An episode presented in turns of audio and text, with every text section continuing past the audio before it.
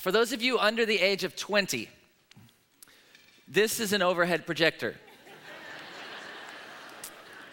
yes.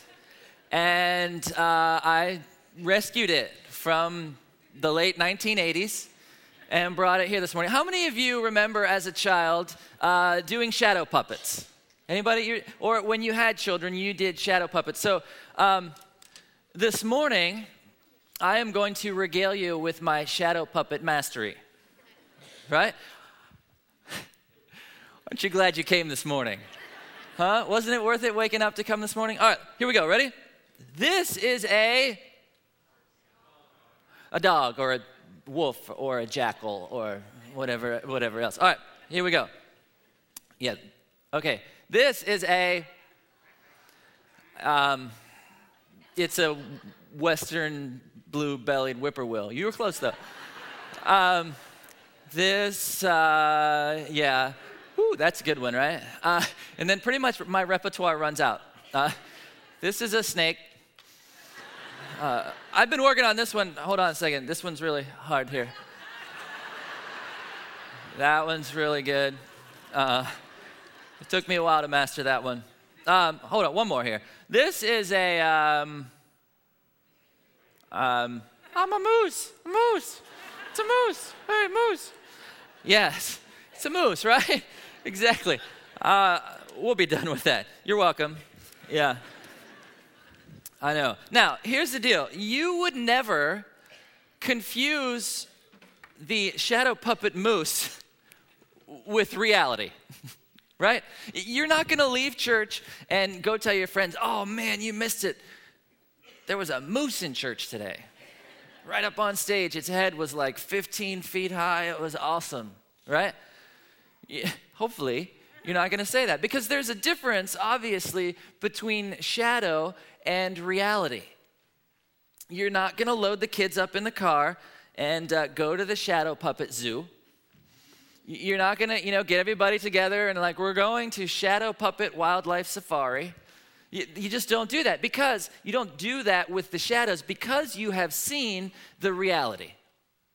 Because you know what the real thing is, you're not near as taken with the shadow. And that's what we're going to read about today in Hebrews. And if the author of Hebrews had an overhead projector, he may have used this very illustration. But he was writing to a group of believers that had experienced Jesus and yet were tempted to go back to what they practiced and what they knew before Jesus. And the author's saying, listen, those things, they're shadows. They come nowhere close to the reality that is Jesus Christ, and you need to focus on him. So, before we jump in uh, in continuing our series, Stay with Jesus, let's open in a word of prayer. Jesus, we do thank you for your word. We thank you that um, there's just timeless truth there and that it speaks to us. And, Spirit, I ask that you would just move in this place uniquely this morning and speak to each heart as you do. Jesus, that we would be drawn to the reality that's you and out of the shadows. In your name, Jesus. Amen. Hey, we're going to be in Hebrews chapter 8 this morning. So if you want to grab your Bible and uh, begin turning there, if you just want to grab one out of the pew, it's on page 1915. And you need to understand that Hebrews 8 is a transitional chapter in the book of Hebrews. That there'll be a lot of things that he's already said before. He's like, there's some review, here's, here's the point, and he's also pointing forward. So there's all of these pleas to stay with Jesus, and then there's a little bit of this groundwork that's pushing us in a further direction. And he, he's again, he's he's writing to this body of believers. They they had heard about Jesus, they had experienced Jesus, and yet they were tempted to go back to their old ways. And the author is saying, no, listen, Jesus is so much greater than the shadows you're tempted to slide back into. Jesus he is a greater high priest. And if you were here last week, you heard Steve preach about Melchizedek from chapter 7. And he talked about how the high priest system wasn't getting the job done. And if you missed that message, it was a great one. You should, uh, you should listen to the podcast to that. And uh, Steve's in the Middle East. I don't even have to say that. It's, it's good. You know, I'm not bound by any contractual obligation to tell you to listen to Steve. It's good, though. But he's saying that they didn't get the job done because the system that they were officiating over was a system of rules and regulations and, and checking the box and feeling like, okay, if I do this, and if I do this, and if I do this, then I will have confidence where I stand. But that wasn't working. And you know, in, instead of asking, how am I doing, the bigger question is, who am I becoming? That system wasn't working, and Jesus was far greater than that system. The offering that Jesus gave was far greater than all of the old offerings and sacrifices. The temple in heaven where Jesus serves is far greater than the earthly temple. And the new covenant of Jesus is far greater than the old one. Jesus didn't come to serve in an earthly temple. He didn't come to be an earthly high priest. He didn't come to mediate an old covenant. He came to give us the new. And that's what we're going to talk about today. We're going to talk about the new covenant and how the new covenant is so much greater than the old covenant. Now, a covenant is, is just this it's an agreement that brings about a relationship. And so you can read in the Old Testament about the Mosaic covenant. You can find it in the book of Exodus, starting in about chapter 17, all the way through like 24. Is this, this set of rules that God is establishing a relationship with this covenant. He's giving, you know, here's some 10 things that you can do. And uh, you know that the Pharisees blew that up into 600 plus things that you should do. But, you know, here's these things you should do. I'm going to show you how this relationship is going to work. You do these things, and I promise I will do these things. That's what a covenant is. But that's an old covenant, and there is a new covenant that we're going to talk about this morning. Verse 1, Hebrews chapter 8. Here's the main point, and I love when scripture says that. Here's the main point. Maybe you're thinking that in your head. Get to the main point. We have a high priest who sat down in the place of honor beside the throne of the majestic God in heaven. There he ministers in the heavenly tabernacle, the true place of worship that was built by the Lord and not by human hands. And since every high priest is required to offer gifts and sacrifices, our high priest must make an offering too. If he were here on earth, he would not even be a priest, since there already are priests who offer the gifts required by the law. All right? You can see kind of that system going already. That, he's a, a greater high priest who serves in a greater temple, who has made a greater offering. And then verse 5, it's talking about the earthly high priest. It says, They serve in a system of worship that is only a copy, a shadow of the real one. That, that system is a copy. It's a shadow, which means it has an outline. There's a certain form to that. But it's just a shadow. Plato was a philosopher who lived about 400 years before the time of Christ. And uh, his teacher was Socrates, and you may have studied him in high school or in college. And he wrote a bunch, and a lot of it's collected in a, a, book called The Republic, Plato's Republic. And in it, he has this allegory, this famous allegory of the cave. And in this allegory, he's explaining kind of human existence. And he's saying, uh, most people are prisoners. Imagine you're a prisoner, and you're in this cave, and, and he's saying you've been a prisoner since infancy, which means you really don't even know that you're a prisoner all you know is the reality that lies before you. You've never experienced anything else. And, and you're chained, your ankles are chained, and, and your arms are chained, and even your neck is chained. And your neck is chained so that you don't even have any real sense of self awareness of who you are. And your neck is chained so that you have to stare at the blank cave wall in front of you. And so he's saying that there's a roadway behind, and there are some people that walk along the roadway. But all the prisoners ever see are the shadows. The shadows that they see on that wall are as close as they ever come to reality. And so they can see human forms walking, and oftentimes these people would be carrying things, or statues, or animals would come, come by, and, and they would see these on the wall. But the shadows were their view of reality. And then he's saying, Imagine if you escaped. What if you escaped as a prisoner and were able to somehow come back up on that roadway and you saw a person? I mean, how would that change your view of reality? How would that change your worldview when you saw the real instead of the shadow? And, and you could see firelight and, and it would hurt your eyes. And, and maybe you could kind of walk up and outside and into the sun and see real trees and real people and real things. And you would come to understand that the shadows on the wall don't make up reality at all. And so imagine what it would be like to be freed from the cave. Imagine what it would be like to be freed from the shadows. Amazing, right? Imagine how your world would change when you came into this new reality. That's what the author of Hebrews is saying. All of these old things are shadows, but there is an absolutely new reality. There's something new for us. Look at verses 6 and 7. But now Jesus, our high priest, has been given a ministry that is far superior to the old priesthood, for he is the one who mediates for us a far better covenant with God based on better promises. This covenant that is better, that's way better than the shadow of this old covenant. If the first covenant had been faultless, there would have been no need for a second covenant to replace it. The word better appears in the book of Hebrews more than the entire New Testament combined.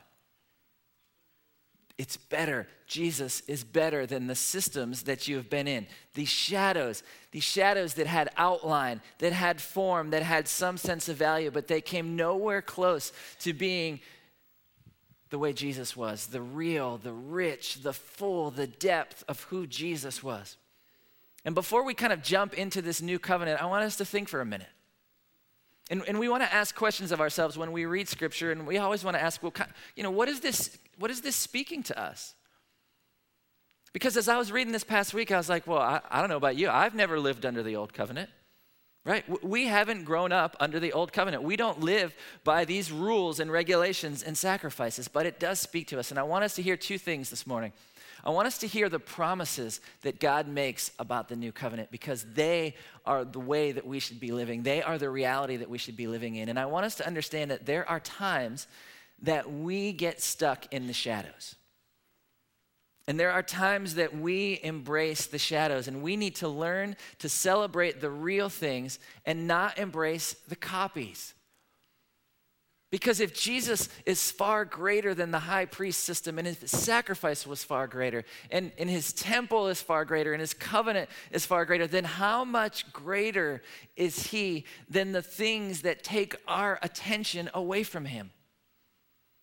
How much greater is Jesus than the shadows that we slide back into? And sometimes that's just our default setting. We slide back into things that we're familiar with. But when we slide back into those shadows, we miss the reality. I've been reading the uh, Chronicles of Narnia books with my youngest daughter again. And I've read them a bunch of times, and I love the excuse to sit with her and see how she just loves these books. And so, if you're familiar with the story, right, there's four children at the beginning uh, Peter and Susan and Edmund and Lucy, and they go through the wardrobe and they come into Narnia and this new existence, and they meet Aslan, and, and it's just this amazing time. And they have all these adventures, and they're kind of woven in and out of the rest of the seven books. They're not in all of them. But when you get to the end, the last book is called The Last last battle. And honestly, there's a part in this book that is the saddest part of the entire series for me. And it's a part where Aslan's calling everybody into finally the real Narnia. And three of the four children are there. And somebody else who is an observer says, if, if I've read the Chronicles right, there should be four of you. How come there's only three? It seems like there's a sister missing. And Peter, who is the high king, he says, My sister Susan is no longer a friend of Narnia. Whenever we talk about it, she always says, What wonderful memories you have. Fancy you still thinking about all those funny games we used to play when we were children. She's interested in nothing nowadays except nylons and lipstick and invitations. She wasted all her school time wanting to be the age she is now, and she'll waste all the rest of her life trying to stay that age.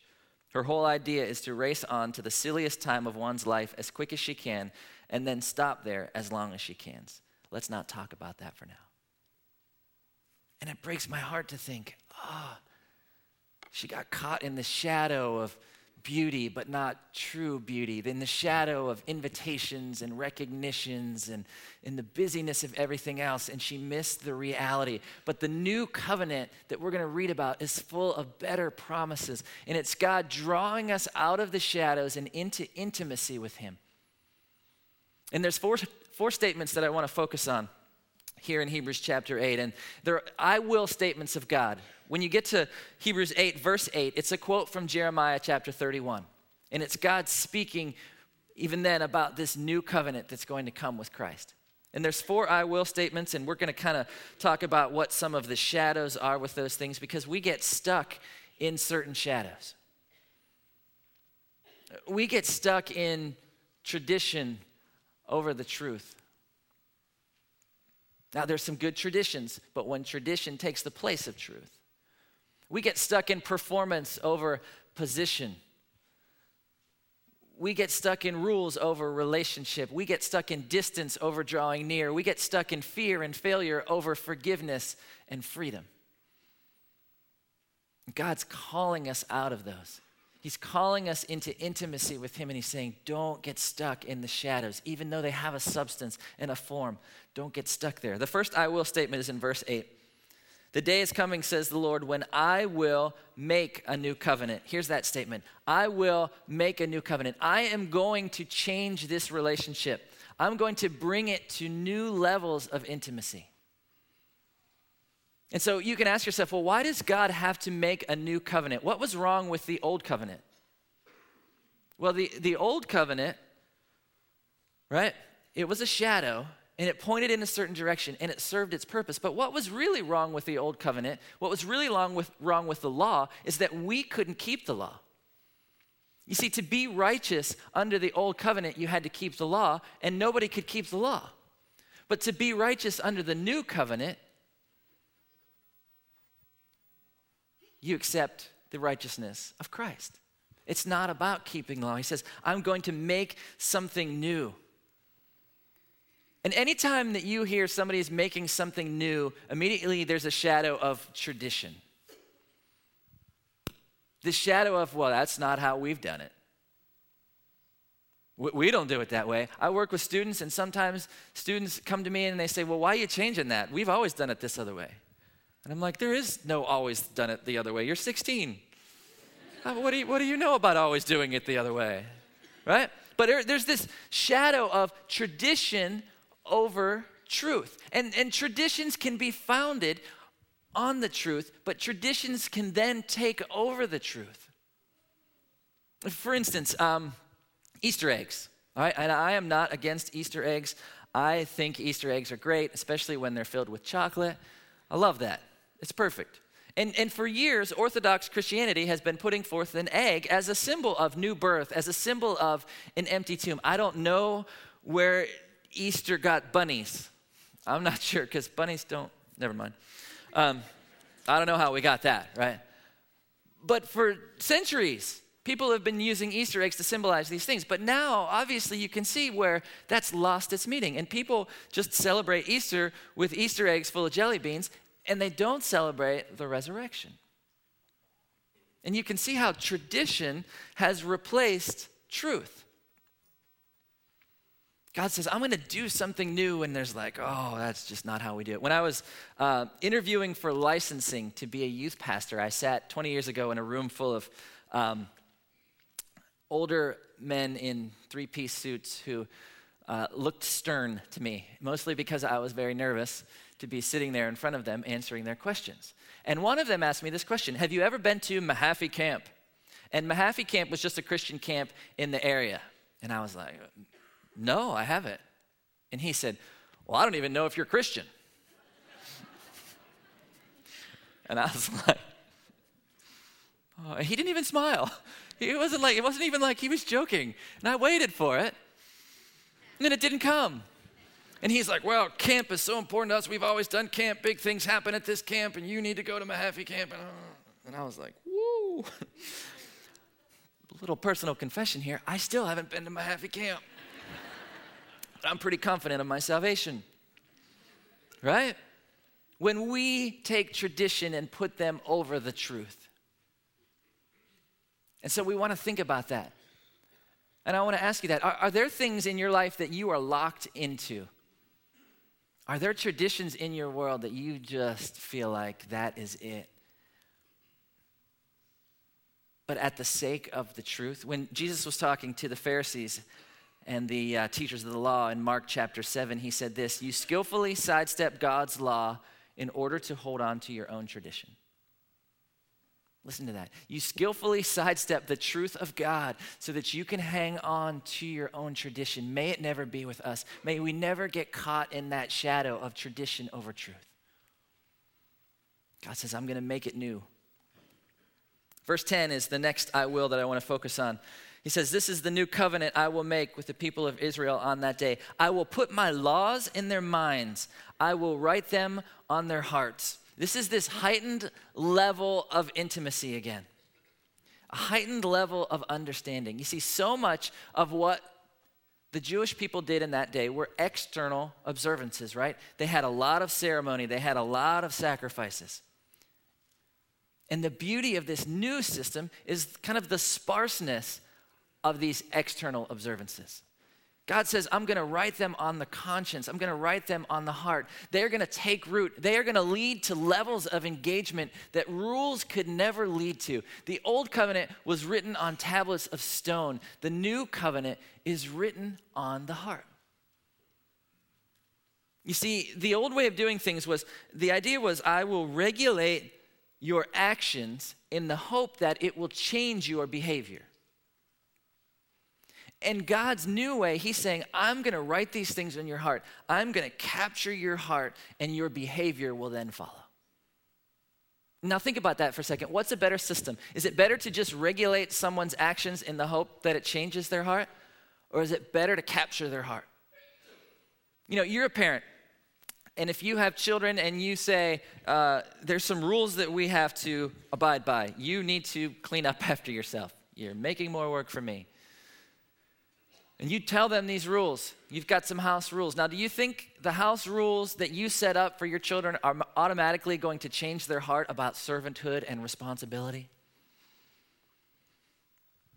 I have an opportunity to take students from this church to Mexico most years. And when we go to Mexico, we meet the family that we're going to build a house for. And man, from there, our kids go crazy. I don't have to tell them what to do most days. They work, they work, they work. They've been on the job site 10 hours and they're like, we need to stay longer. We need to finish this thing. And we get back and I tell the parents, man, your kids were amazing. They worked 12 hours a day, four days straight, and they go. my kid? You are not talking about my child. But what happened is th- their heart got captured, right? And their behavior followed. That's what God's saying. I'm going to write these things on your heart. But you know what? That, that, that can get tough for us. This is the part where I feel like the shadow we go to is, is we, we slip back into rules, but oh, wait, I like the rules. I like that system of rules. The shadow is rules uh, over this relationship or performance over your position. I think we have a love hate relationship with the rules. But when we have rules, we know where we stand. I'll be honest, I'm a rule follower. I like rules. I like to know that if I can do this and this and this, then I feel better about myself, right? We want rules. We kind of want, oftentimes, just tell me what to do, I'm in you ever go to a wedding reception and there's a dance floor and a bunch of people on the outside watching two people dance because they're like, I, I don't know what to do out there. And then a song like the YMCA plays and everybody stands up because they're like, rules. I know this one. Four letters. I'm in. Mm-hmm, mm-hmm, Yep. And everybody does it because they know the steps to that dance. And then they sit down when it's over and then the chicken dance plays and they're back out because they're like, right?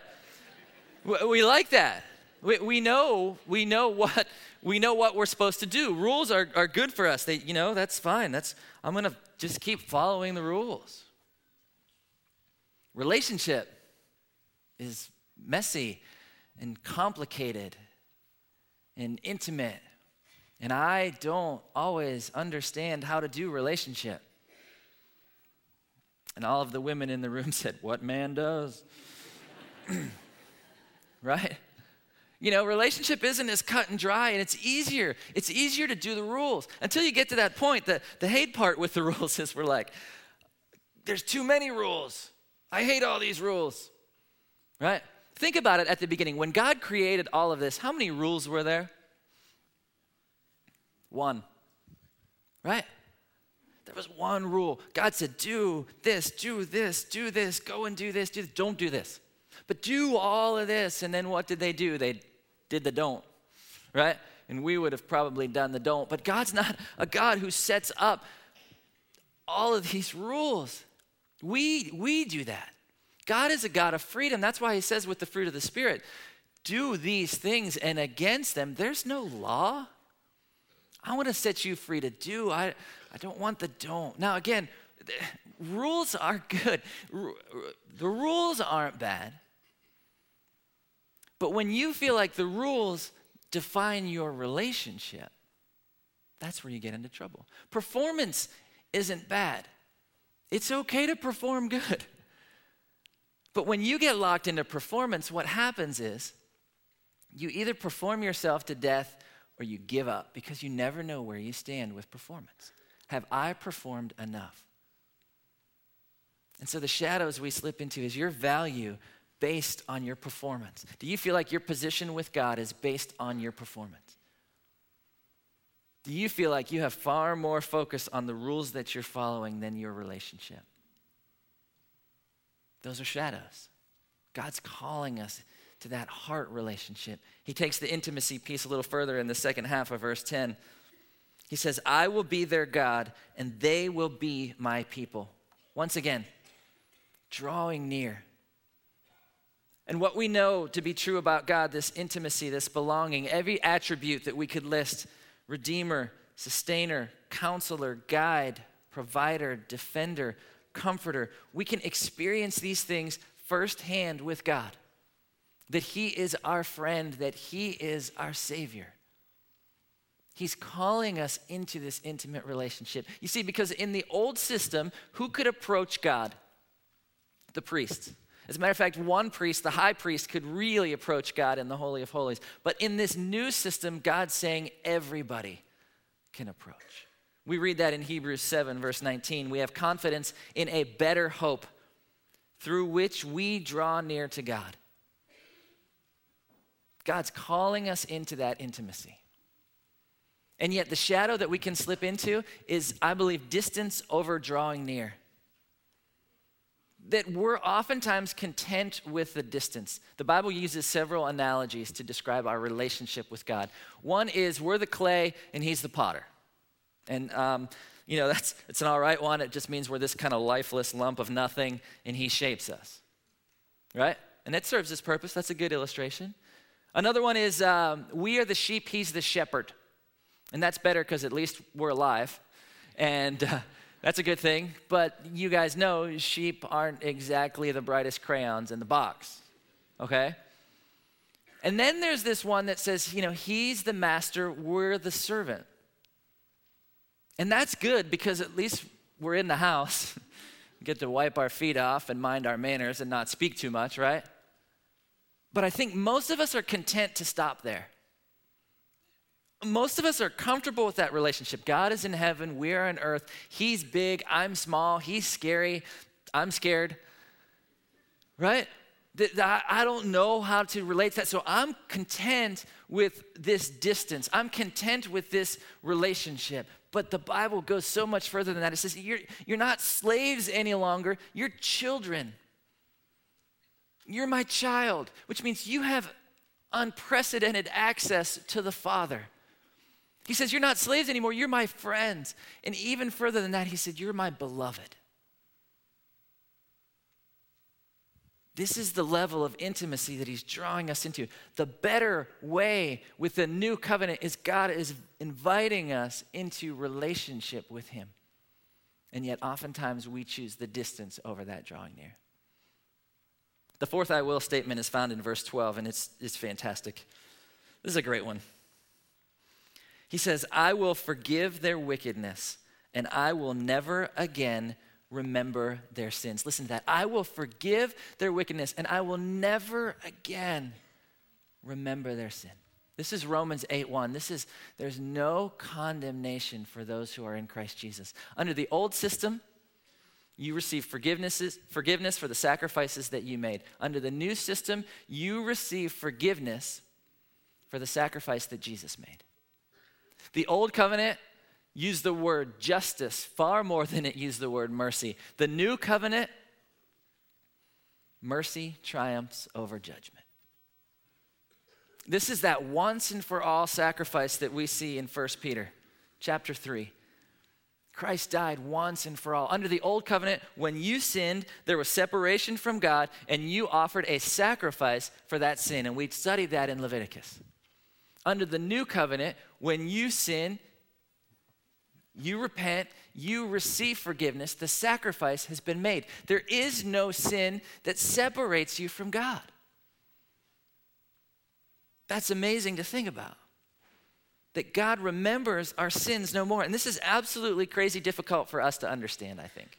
Because when somebody sins against you, you remember, right? You remember it. And, and depending upon the nature of the offense, you may never forget it. it. It shapes the way that you treat that person. That sticks with you. And I think somewhere deep inside, we feel like it's the same with God. Like, how could God not remember my sin? I remember it. But God, in His infinite goodness, chooses to not remember. He chooses to forgive us. The guilt is removed. My wife and I were talking about this this past week, and both of us grew up in church, and both of us grew up in youth groups that taught us that when you get to heaven, you will give an account to God. And, and that's biblical, right? Romans chapter 14. But the, the account that we were taught was this you will get to heaven, and a movie will play of all of your life and all of the things that you did wrong. And I was like, oh. And I lived with this weight and I lived with this fear. And I don't know if that's your story. I asked another pastor on staff if he had ever heard the movie theory, and he said, no, it was, it's the tape recorder theory. And I was like, well, that's because you're older than I am. but there's this, this movie, and I had this fear that there, there'd be this moment. Everybody's, you know, up there in heaven, and God's on this huge throne, and I hear this Brian Condello, please stand right? And I stand up and everybody's there and God hits play.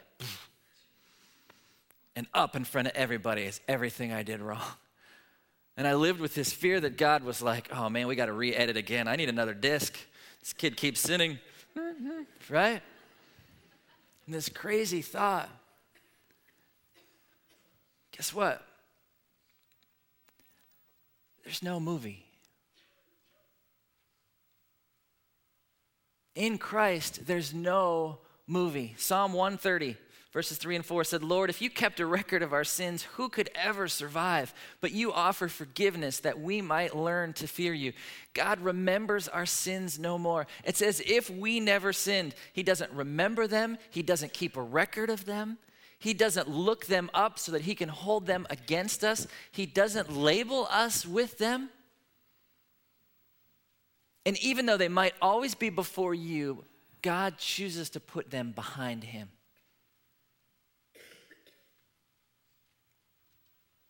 And so, that shadow where we want to stay in that fear and that failure, when God has offered us freedom and forgiveness, if you get to heaven, the movie will be forgiven.